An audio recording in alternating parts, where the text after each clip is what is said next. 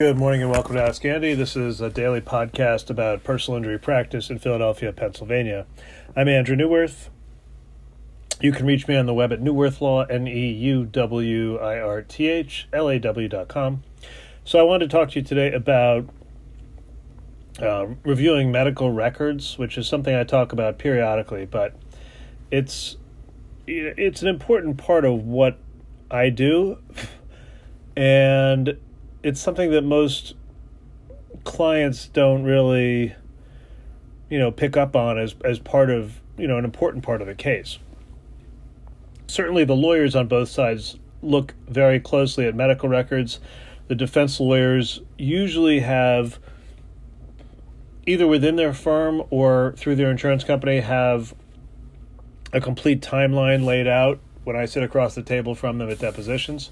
So that tells you that it's important to them just as much as it is to us. So today, or yesterday actually, I read through about three or four hundred pages of medical records that occurred in a car accident case I'm working on where a guy died. And, but there's about a two week break between the accident and the death, and my job is essentially, you know, over the course of two months, time it's going to take me to collect all the medical records for this patient from day one to date of death. And then I have to look at them and figure out, you know, what happened and then draw some conclusions from those records. Now, you know, how does that really work out? Well, you know, first of all, it's a pain getting records. We're like last on the food chain in terms of medical records services. So, hospital's priority is usually to service the doctors in the hospital, then to service outside providers and insurance companies. Um, lawyers are down at the bottom of the list there. So it takes a while to get, you know, records, and once you get them, you got to be able to sort of sit down and figure out where they fit. Are they significant? Are they not significant? Are they insignificant?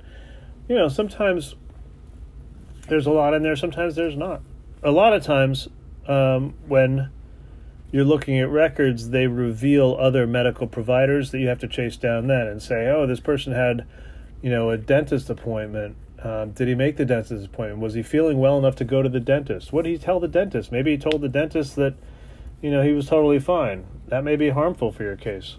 Um, you know, sometimes there's home care providers.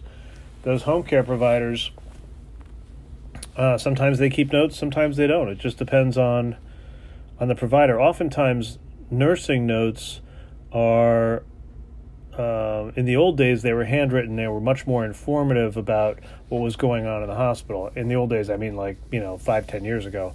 Now, almost every hospital record I see is electronic and computerized, and you lose that sort of uh, you know nurse at bedside flavor because you're just getting someone's type notes. Um, you know, what matters in medical records a lot is kind of sometimes the fine details. Oftentimes, a doctor will write a note, which is basically just, you know, a narrative about what they're seeing in the patient. Sometimes they get the facts of a car accident wrong, and sometimes that makes trouble for me. But really, what you're getting is a sometimes a real time description of how the patient's feeling. His pain is 5 out of 10. He's not complaining about leg pain. He's complaining about not being able to, you know, breathe well or, or chew his food fully or sleep well. So you, you never know how these things are going to play out. They begin to form a picture of what you're looking for. And you know that's the important part of what I'm doing right now in this particular case is just trying to put the pieces together and get the timeline together so I can understand what happened. Now, why does that matter? Well, I, I've already talked to the insurance company on on this case, and I know that they do not believe there's any connection between the accident and the death. So, what's my job? My job is to figure out if I'm right that there is a connection, and then you know how to prove it. And third, what's the other piece? The other piece is what's the what's the lawyer going to say on the other side? I don't really care what the claim rep is going to say because I know she's going to say no, no, no, and there's a lot of money at stake. So I know that she's never going to pay me what I want to get paid on this case. So, you know, essentially, I'm just preparing my case to move it in towards litigation. But before I go to litigation, I want to make sure I'm right because I'm going to spend, you know, probably fifteen to twenty thousand dollars to pursue uh, this case without a client, really, because the gentleman's dead.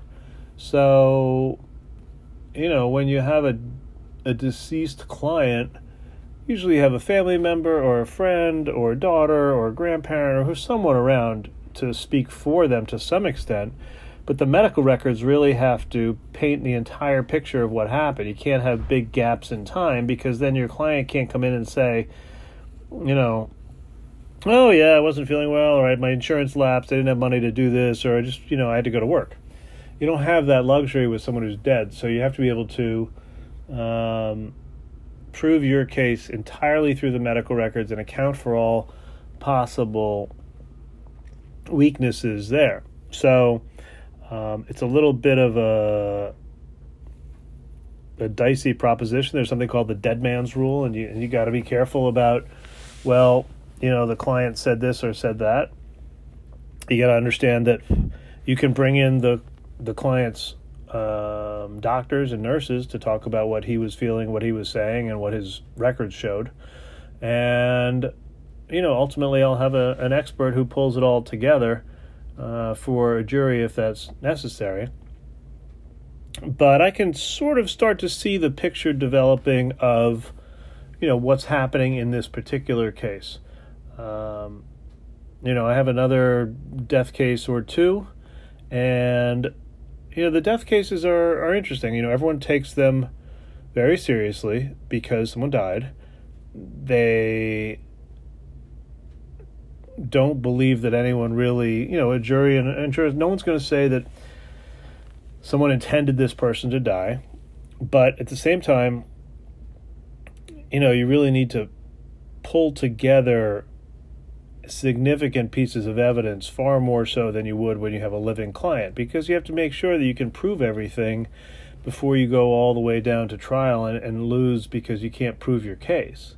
So, you know, the families take these cases more seriously, lawyers on both sides take these cases more seriously. And, you know, my job as kind of the point person is to make sure before we go into court that we have our ducks in a row and you know we're not making a, a judgment call that we're missing something. But you know at the same time the person's not going to get any more dead. So there's a a bit of an urgency on my in my thinking at least to move the case towards litigation because you know uh, as long as you have their records there's really no reason to delay putting the case into court. Um, the person's you know it's not a situation where someone's back pain is going to get better or worse. They're dead. That's it. You know what the injury is move on. So, you know, usually these cases come into the office and, you know, I'll, I'll put them into suit, you know, usually if I can within three or four months. Um, just because that means I've gotten most, if not all, the records. I've got a good idea of what the case is about, and I've got a good sense of where it's going to go. And there's no reason to delay because delay is just wasting time. You know, delay is a time I could be spending sitting on the court calendar in Philadelphia um, you know, kind of running the time off the clock because Philly cases are pretty much on a clock. And, you know, I, they can sit in my case file in my office or they can move forward in court. So, you know, that decision's easy. But it really is, a, you know, it's a, not a hard thing sometimes. If you're well trained in reading medical records, it's not that hard to do. You got to sit down, you got to read them kind of with a fine tooth comb. I dictate summaries for myself so I don't have to read them over and over again they're covered in my you know yellow highlighter and tabs. But um you know it gives you a general picture of what happened. Sometimes experts look at them and have a different read on things or think that what i think is significant is not. Sometimes they find things that are very significant that i didn't even notice.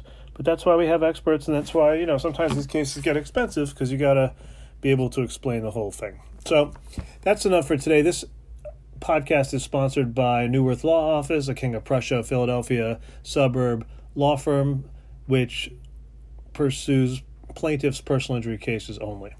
If you need me or you want to talk to me, you can get in touch with me through Facebook or through LinkedIn or through, um, I guess, Facebook Messenger or by phone to 215 259 3687.